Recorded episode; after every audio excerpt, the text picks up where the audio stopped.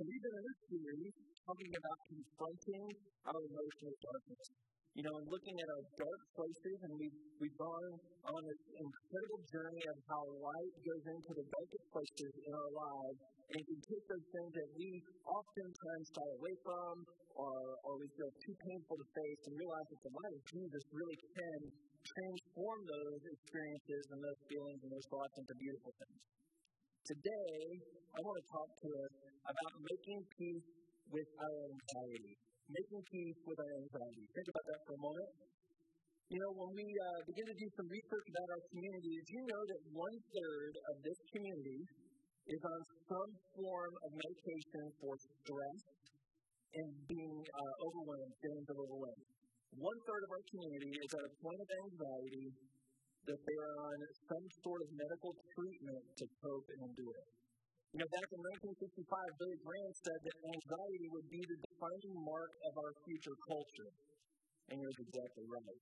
It is one of the greatest things that we wrestle with. We're confronted with it as a word that has now become everyday language. And when we think about Scripture, you know, I want you to understand that when you see the word worry or anxious, that in the Bible, those words are connected. It's the same Greek word, and, and it's translated into English for a couple different reasons to help us understand that there are varying degrees of anxiety. Right? So when we look at the Bible, the Bible says that that um, worry and anxiety is this idea of being ripped apart or ripped in conflicting directions. So when you see that word, there's a word picture that's there. When you see the word worry, when you see the word anxious or anxiety in Scripture, God is talking about the feelings of being ripped in opposite opposing directions, to literally have your emotions ripping you in 20 different places, your mind taking you in a hundred different directions, your, your, your body feeling the weight of that. And so Scripture very much understands you know, the, the human experience of anxiety. And I believe that when we look at Jesus in the Garden of Gethsemane before he's about to go on the cross and he is praying sweat drops of blood, that he is experiencing anxiety at his fullest peak. It's gone from worry to complete, overwhelming emotion. There's this one side of him that wants to honor the Father and redeem humanity. There's this other side of him that knows the intense pain that is about to come and, and feeling the separation from the Father and all the sin of the world falling upon his life. And it is bringing so much so much anxiety into his life that, that his blood pressure shoots through the roof to the point that his heart could rupture, so much so that that the capillaries at the end of the blood vessels burst and blood starts to seep through his pores. And what I want to remind us today that when we look at this passage, Jesus is not looking at anxiety in a trite way. And I want to say that to those of you that are in this room and those that listen by podcast, because within Christian circles, we really think at empathy and sympathy. And I want us to step back and to realize that anxiety is a part of every human experience. It was a part of Jesus' the Son of God, God in flesh, his human experience. And nowhere in Scripture, I want you to get this, I want you to think about this. Nowhere in Scripture does God tell you not to worry. Now, He tells you not to worry about what you're going to eat, not to worry about what you're going to drink, not to worry about what you're going to wear on your body, not to worry about tomorrow, but he's not saying that to live a faithful Christian life will be one where there is no experience of worry. What he's saying is, is that when you find yourself at that point, I want you to find a place to run to that brings you a sense of peace. Today, we're going to look at Paul's testimony and his encouragement to the church at Philippi on how we can make peace with anxiety. The first truth I want to give you this morning is to find joy in your relationship with Jesus. That's the first point. Find joy in your relationship with Jesus. Where do we see that? Philippians 4 4 it says, Rejoice in the Lord. Rejoice in the Lord. The most important word in that verse so far is in. Rejoice in the Lord. So when you look at your relationship with Jesus, I want to ask you today, is it one that brings joy to your life? Because if it isn't one that brings joy to your life, you may not be understanding a relationship with Jesus. And if you find yourself there, I want you to understand that it's perfectly okay because we find ourselves there. And sometimes church does a lot to ruin your relationship with Jesus.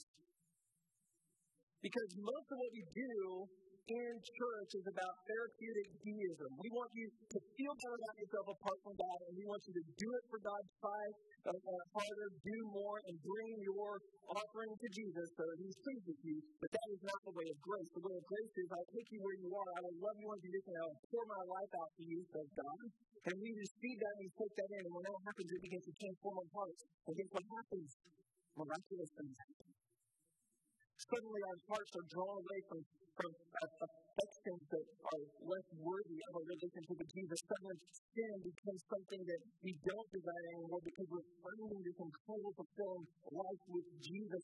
And it's not that we're doing more, trying harder. We're just simply coming to the realization that God loves us and what God has for us is far more greater than anything. I know it's bad grammar, but it's far more greater than anything that we could ever hold on to.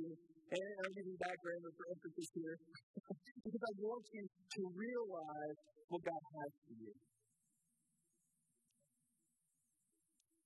Rejoice in the Lord always. So that's hard, isn't it? Always. When things are going great, rejoice in the Lord. When things are not going great, rejoice in the Lord. And you think, I, I don't think so. And then Paul says, for those of you that are doubting, again I say, rejoice. Because when we hear that, rejoice in the Lord always, you're saying, well, you can't really mean rejoice. You gotta mean something else. Paul's yeah, I do. I mean rejoice. And Paul understood this. This is a person that is set out to serve Jesus. And in every turn, we look back at, and we want to pick the highlights of his ministry. It's like, man, God used the Apostle Paul to write 13 books of the New Testament. That's awesome. God used the Apostle Paul to start churches in a gospel movement throughout Asia Minor, so much so that he wanted to go to Rome to start the gospel movement in Spain. And, and God did all these great things. Yes, he was shipwrecked, he was beaten, sometimes he would preach and riot would break out. He was stoned, not like Colorado Stone, but they would throw rocks at him. You know, and, and to extinguish his life for his message. And he kept going. He understood what it was like to face difficulty, to be completely overwhelmed by the circumstances, and to find this disconnect between rejoicing in the Lord and all of it. But he learned some things in those dark times. See, when you look at the word rejoice, it means to find happiness. To really find happiness in the Lord. And the word Lord here means the authority of God. You know what he's saying? Find happiness in the authority of Jesus. See, when you're facing those difficult circumstances, you are to find happiness. The exhortation here is to find happiness that God has authority over all things. The same God that thought about and spoke creation into existence without lifting a finger is the same God that you worship. It's the same God that lives inside of you by the power of the Holy Spirit. The same Spirit that lives within you is the same Spirit that rose Jesus from the dead. And he's telling you, you, rejoice, be happy, find contentment in any and every circumstances, and that is for you. You know what's beautiful about that? Is that nowhere does it say that the circumstances have to change for you and I to have a sense of joy. And nowhere in that does the Word of God say that you have to pretend that everything is okay. In the always, you would have that conflicting pain and still express joy. Why? Because the ultimate authority over all of life the ultimate authority over my life, the ultimate declaration of what's going to happen to me is held in the hands of God, not by the circumstances that I face. Find joy in your relationship with Jesus. Always, every day, in every circumstance. The second truth that I believe this morning to help you make peace with your anxiety is to let go of life illusions. We all know that life has some illusions, right? All kinds of them, right? We all know that there's no such thing as a perfect parent. But we all have the vision of a perfect parent, don't we? We all understand there's nobody that has a perfect life, but we certainly have visions in our head of what a perfect life is. We all could look back on life and say, if this didn't happen, my life would be better, right? We can all pick those moments as if that would create illusion that everything would be okay. Another illusion is that other people have it easier than I do. Another illusion is that other people are more spiritual than I am. That other people are just going to experience the blessing of God and I'm not going to experience it and it's not available to me the way it is to other people. Another illusion is that life is supposed to be fair. That's not fair. Another illusion that some of you deal with is I deserve all of this. Whether it's good or it's bad, I deserve all of this. What do we see this from Scripture? Well, look at the rest of um, the passage here going into verse 5. It says, Let your reasonableness be known to everyone. Now, I want you to think about this. Rejoice in the Lord always. Trust and find happiness in His control of your life. And then let your reasonableness be known. See, what this, this word reasonableness is, is translated several different ways in different translations. How many of you have a different translation than ESV today? Right? Some of your translations will say, let your big heartedness be known. Right? Some of your translations will let your forbearance be known. What other words do you have in your translations? Gentleness. So who's right? All of them. The, the word that God chose to use in the Greek language is so big that it takes about half a dozen English words to try to communicate this very complex emotion that I have this relationship with God. I'm, I'm about to walk into anxiety, and, and it can mean several different things. It can be translated as forbearance, which means to withhold the payment that is due. It can mean it can mean uh, gentleness. It can mean being kind. It can mean considerateness. It can mean being charitable. It can mean being mild. It can mean a lot of things. But the bottom line is He's saying because you have a relationship with God, you face these things, what needs to come out of your life is what's reasonable. What's reasonable? Don't live in ridiculous illusions about life and faith. Live in the reality, the reasonableness that God has all authority, and sometimes I desperately need him to use that authority in my favor. Paul understood that. You read the entire book of Philippians, he's basically the message of the entire book is don't quit. He's, he's wanting to go to Rome to start a gospel movement the way it happened out of the church at Antioch. And God sends him there as a prisoner, never be, to be released as a pastor. At this point in his life, he will spend his days chained to a Roman guard, never getting a pulpit. And his only way of communicating the message is through letters like what we're reading here.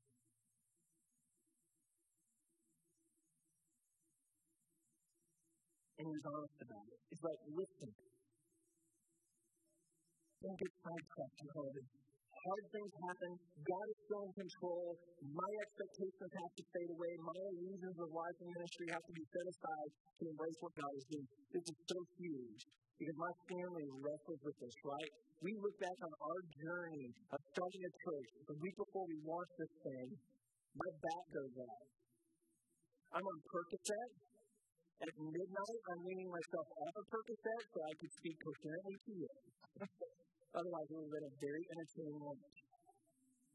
By noon, my body is screaming for pain relief, back on the Percocet. People are praying like crazy. People asking God to move, for God to heal. My back goes, it gets worse. I'm out on a prayer walk, and I go down, and I'm unable to move, and I'm unable to move for months. No insurance, no idea how we're going to make this happen. Uh, we're trying to serve each other. Fine. we're praying, we're praying, God heal, God heal, God heal. It's not our church. And we can look at it and say, God failed us. Or we can step back and say, what did God do? See, the illusion was, God has to do it my way. The reality was, God says, I'm going to do it this way. And I'm going to surround you with hundreds of people that are going to give sacrificially. And then I'm going to put you in the OR with a bunch of people that know your story. And they're going to hear about the generosity of others that made the surgery happen so you can testify to the goodness of God's community and his love for all humanity. God did something that was very different. But in order to find joy in our relationship God, we have to let go of the illusions that shape our life, and we have to let our reasoners be known. We don't have to church it. I mean, we're really good at that. The word four-letter word that any Christian can speak, and I'm not exaggerating, the word four-letter word that you and I can speak is fine. And there are a lot of other four-letter words that you and I can use, but I think the worst one we can use is fine. I'm fine. No, you're not. I'm not. You're not. No one else. None of us are. Fine is what keeps you from community. Fine is what keeps you from hope. Fine is what keeps you from Jesus. Fine is what keeps you from seeing faith flourish in your life.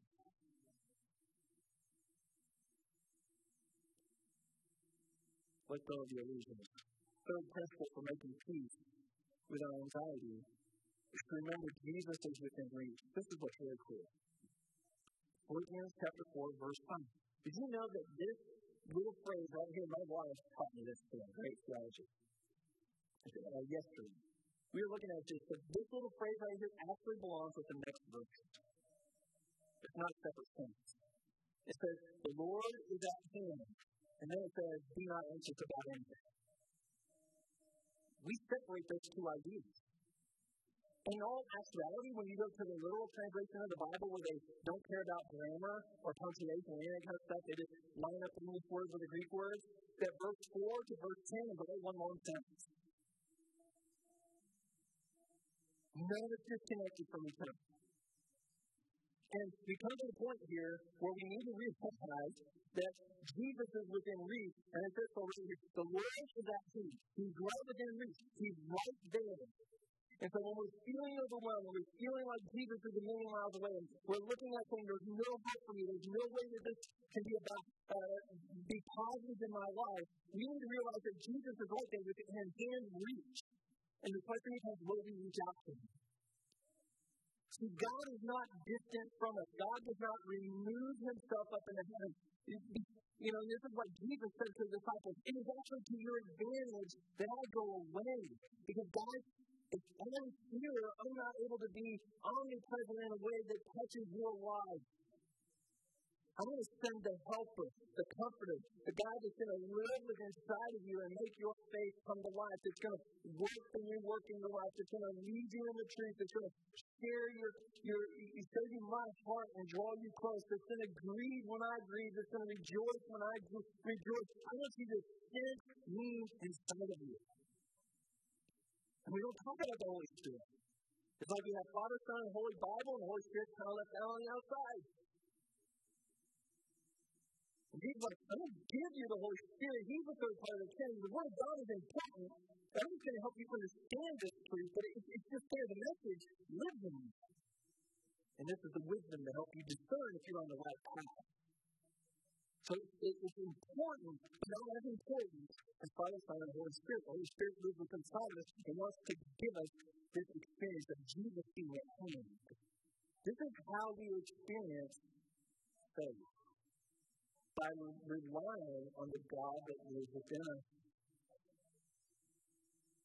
And maybe, just maybe in that moment of darkness and anxiety, it's the reason we don't have this counterintuitive joy that some Christians claim they have when they're going through the worst possible thing ever is that you have a God who is weeping with you, who is comforting you in that moment, who is showing empathy and sympathy, who is grieving as you grieve.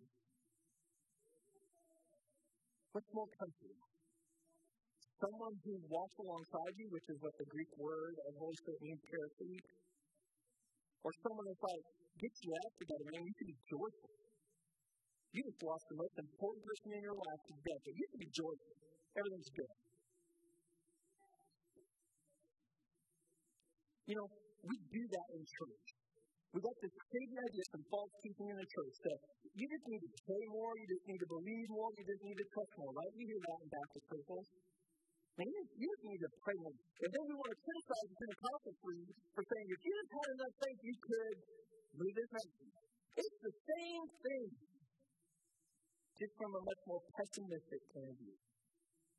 It's all name and claim.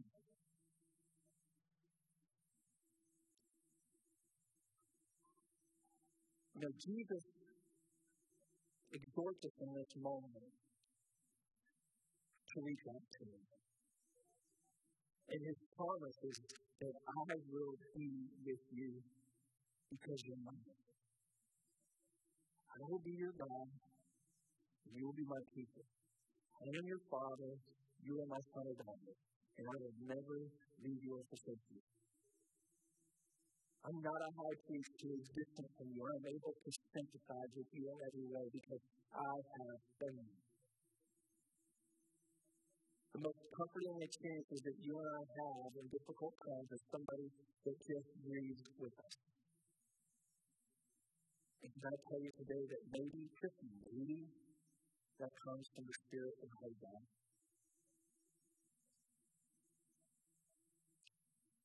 So we need to remember that Jesus is within reach. We also need to let anxiety drive us to pray.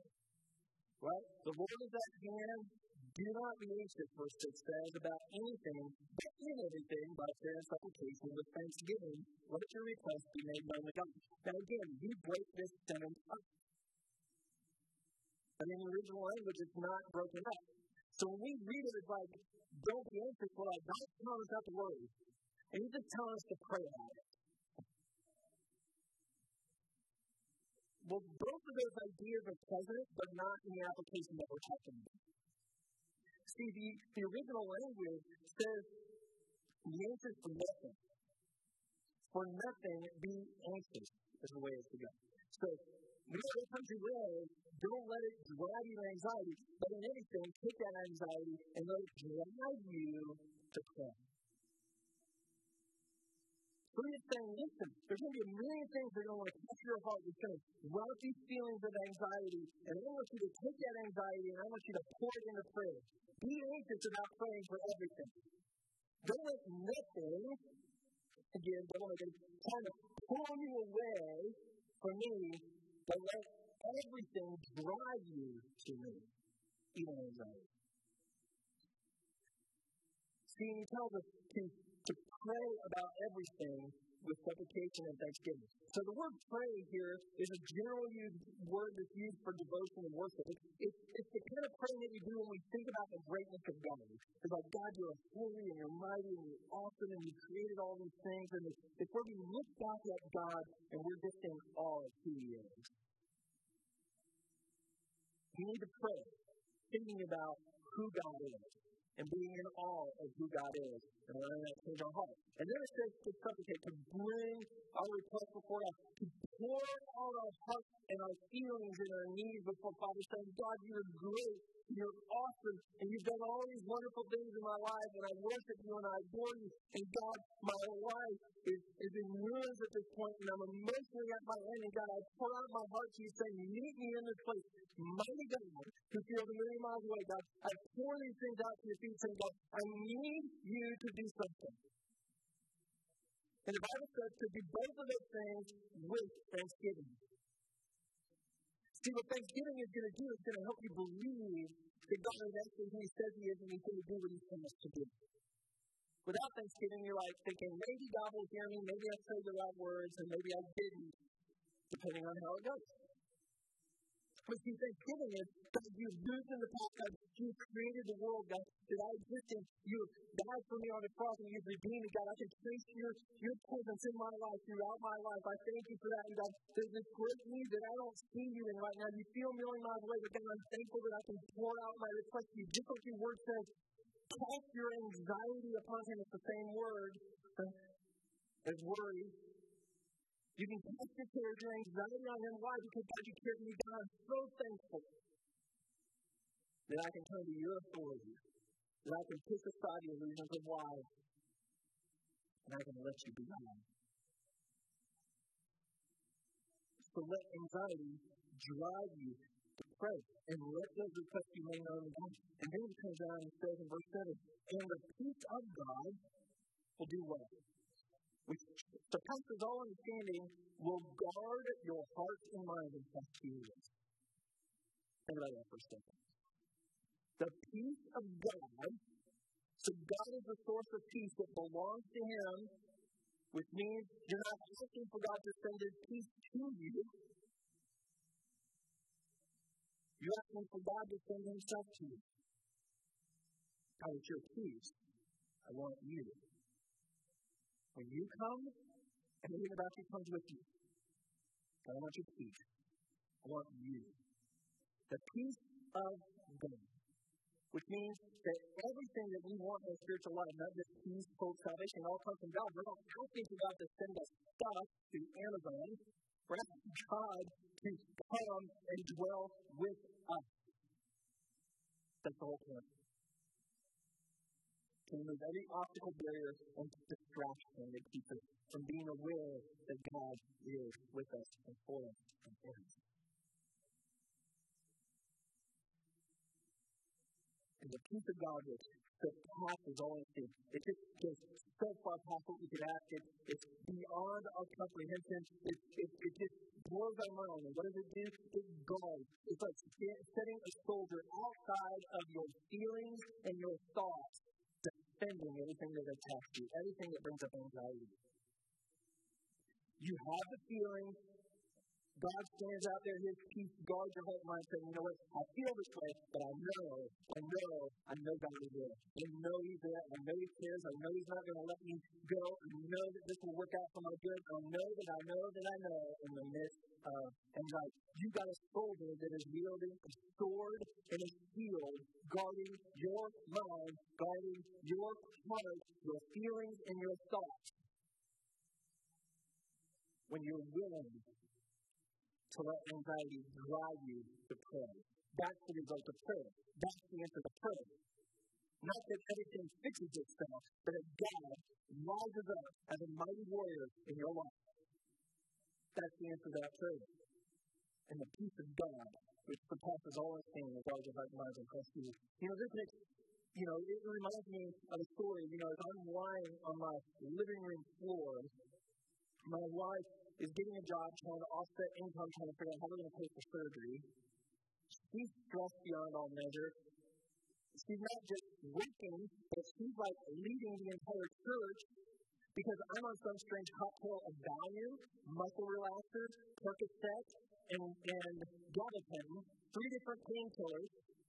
I'm feeling really good and oblivious to all reality, but I'm also completely useless to anyone and everything she's leading the church, making sure the trailer, she's never pulled a trailer before in her life.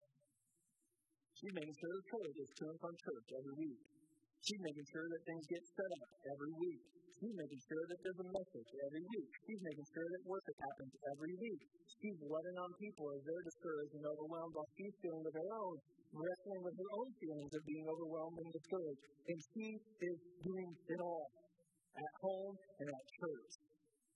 And one of the people that we're reaching out to, trying to show the love of Jesus to, who we're trying to witness to, her name is Dee. I can't give you her direct quote because some of the language would not fit within church, but she basically is hearing about my life's journey and my journey, and she says, How in the world are you so smiling? The peace of God is wielding a sword and shield over her emotions and her mind. While she is wrestling with that stress, she is not alone. And what comes out of her life is nothing less than the Spirit of God.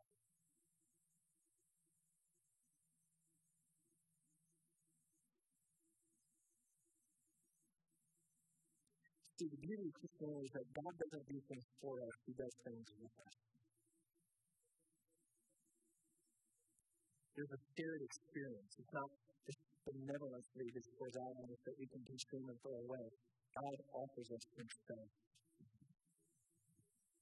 And within that, there is no greater bonding experience.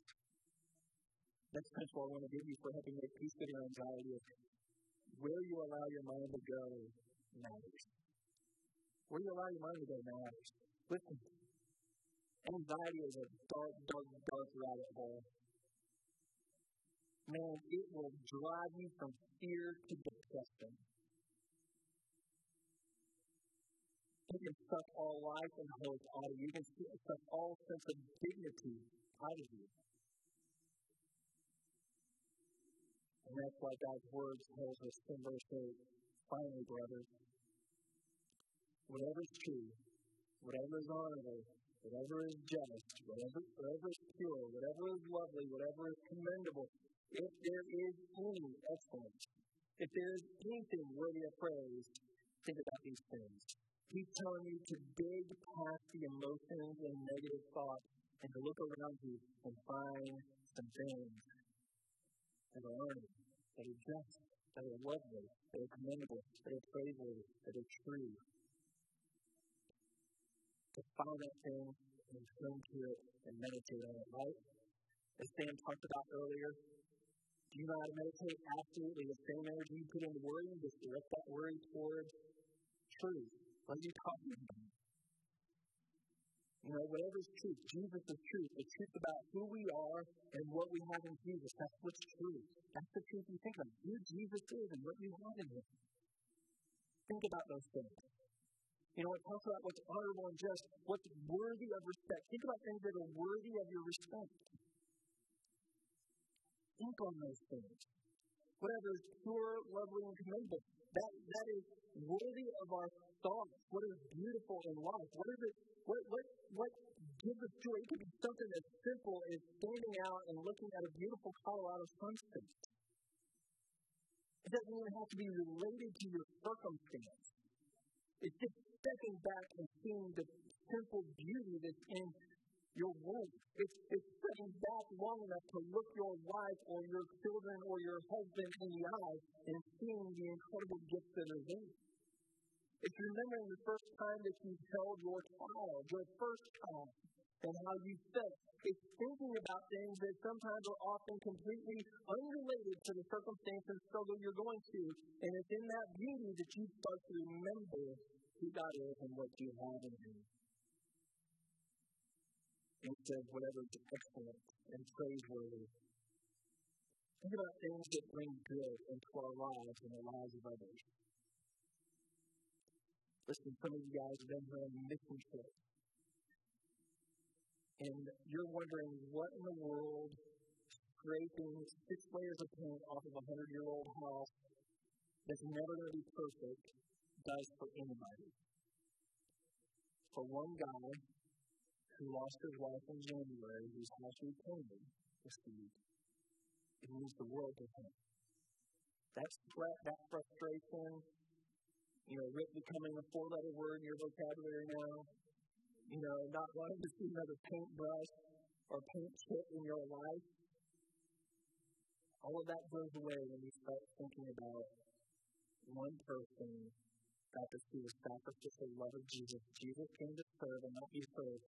He served somebody who can offer us nothing so that we can offer them the love of Jesus because he's everything think about those things. The good that you've done.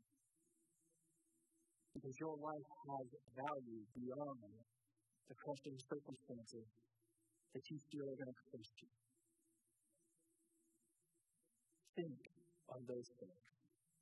And last, but not least, in order to make peace with anxiety, healthy community is essential and stay healthy me. Asking God to send one person who loves Him and knows how to love you in your circumstance is priceless. Of all the churches that Paul could have wrote when he felt down and discouraged, being shackled to a guard, locked up in a room, taking away his joy of preaching the gospel and serving Jesus. When he writes in the book of Philippians all of this struggling that he's feeling, he chose to write it to a church that he knew understood his experience. You see, the church of Philippi had everything going against it. They had no money, they barely had any people, it was in a very difficult place to reach. Sound familiar? It was a bridge for community. Instead of trying to church it up and live a false sense of hope, they found real hope by drawing on each other. What do you see this in verse 9? He starts talking to them personally. What you have learned and received and heard and seen in me, practice these things. He's talking to his friends at Philippi.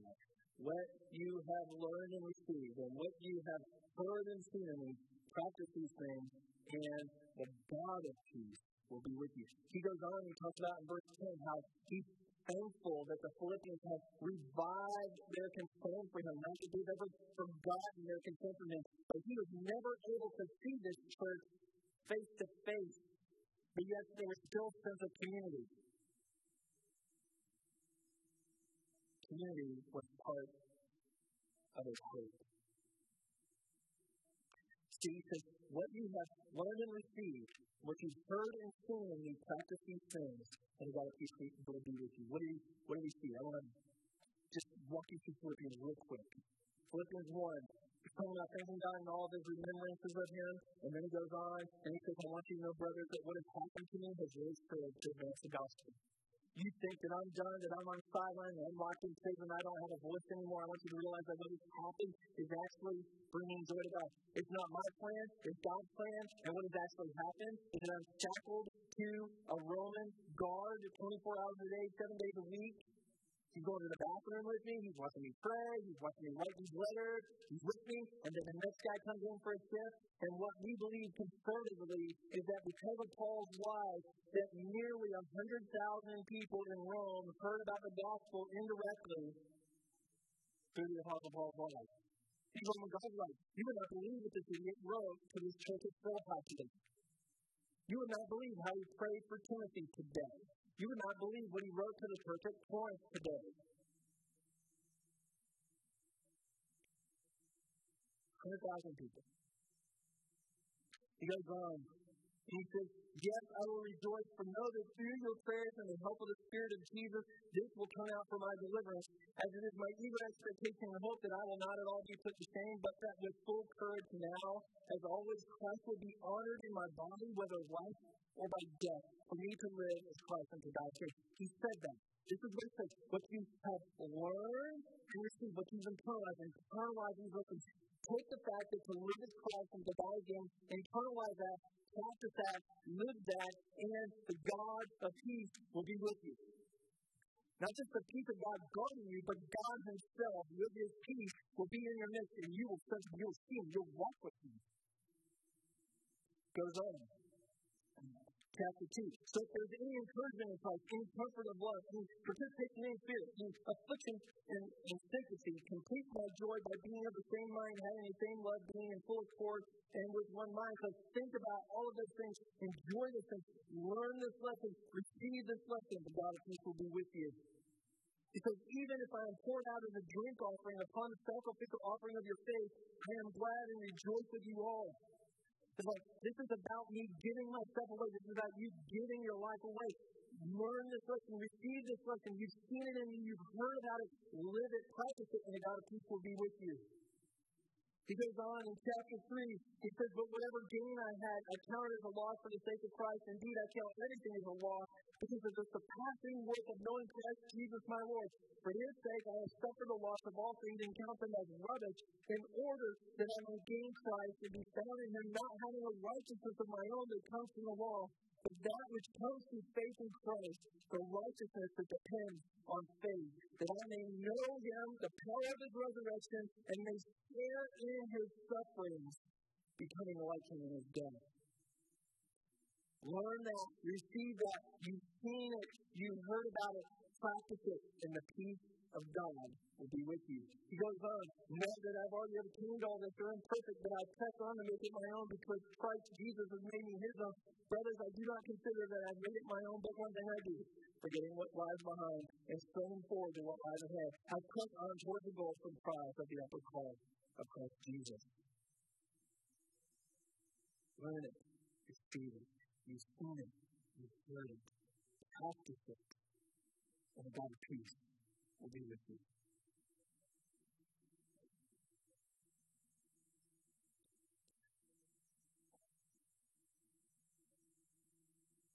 Rejoice in the Lord. You must say rejoice.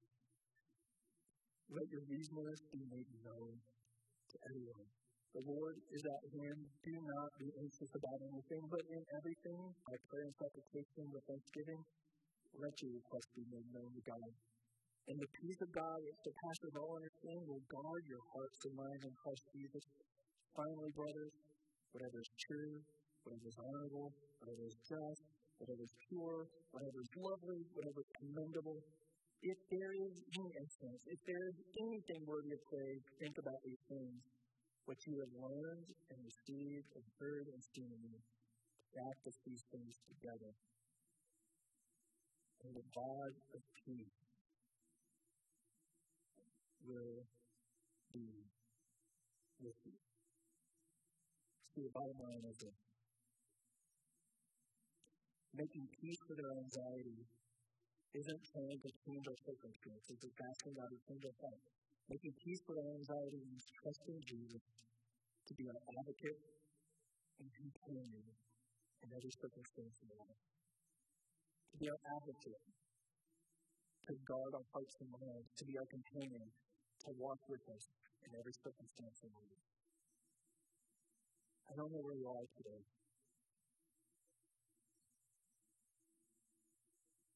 But Jesus wants to do both of those in your life. He's at hand, he's within reach. Will you reach to him? He will fight everything that comes against the fight in your and He will walk with you through these circumstances and see you through. With every head bowed, every eye closed. We have an opportunity to do just that this morning. We reach out to Him. No matter where you fall on the worry to anxiety scale today, God wants to be your advocate and companion. He wants you to find peace in the midst of your anxiety. We think peace is the absence of conflict. What peace is, is finding that presence, that calm in the midst of chaos in our life. It's being able to stand in the middle of all the noise and be at rest. That's what reaching out to Jesus means to you.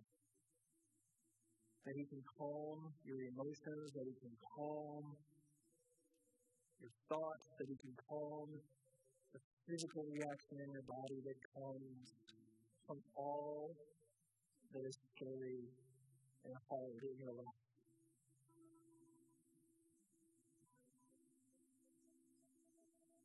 Reach out to Him today. And you'll find this peace.